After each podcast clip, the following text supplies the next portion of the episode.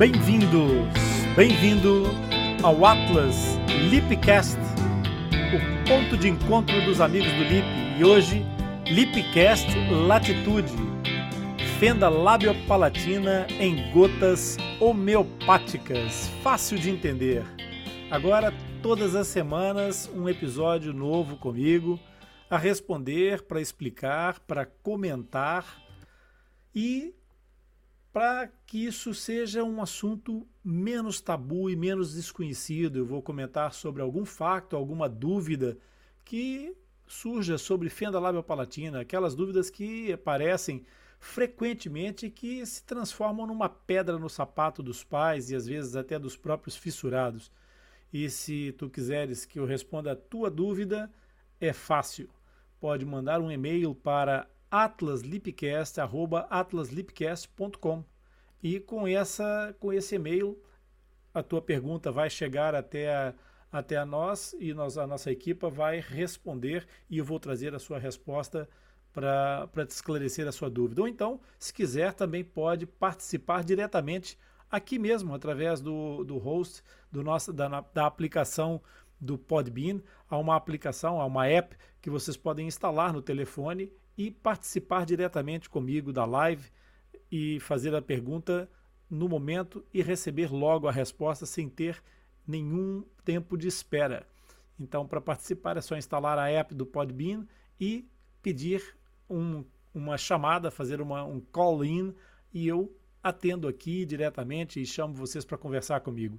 Eu hoje trago para essa primeira experiência uma pergunta que me chegou é, sobre é, possibilidade de novos filhos. A pergunta é assim: alguém já teve outro filho depois de ter um com fenda labiopalatina?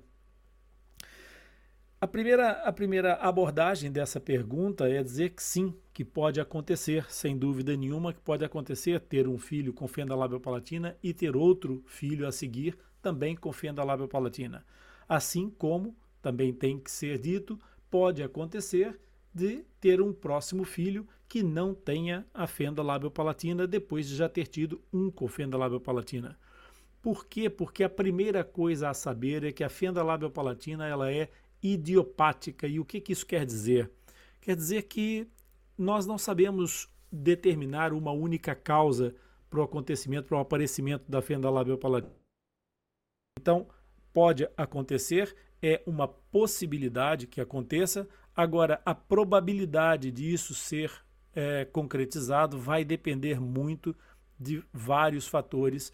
E o melhor que existe para essas situações é quando uma família decide ter um filho e já tem uma, uma situação de fenda palatina anterior, deve fazer uma pesquisa, uma consulta de genética e avaliar quais é que são as reais possibilidades, quais é que são as características identificáveis dessa fenda, desta ocorrência de fenda que já, que já surgiu. Naturalmente, será importante também fazer uma avaliação da história familiar para poder perceber se de um dos dois lados ou dos dois lados mesmo acontece ou aconteceu o surgimento de algum outro familiar com fenda que pode dar a informação exatamente de que haja uma característica de hereditariedade e que essa característica, podendo ser recessiva, esteja escondida e à espreita para acontecer numa oportunidade em que as, as situações eh, se conjuguem para que isso aconteça. Esperando ter sido claro, eu agora vou dizer a vocês que é muito importante a participação e nós vamos fazer esse encontro desses Lipcasts Latitude semanalmente.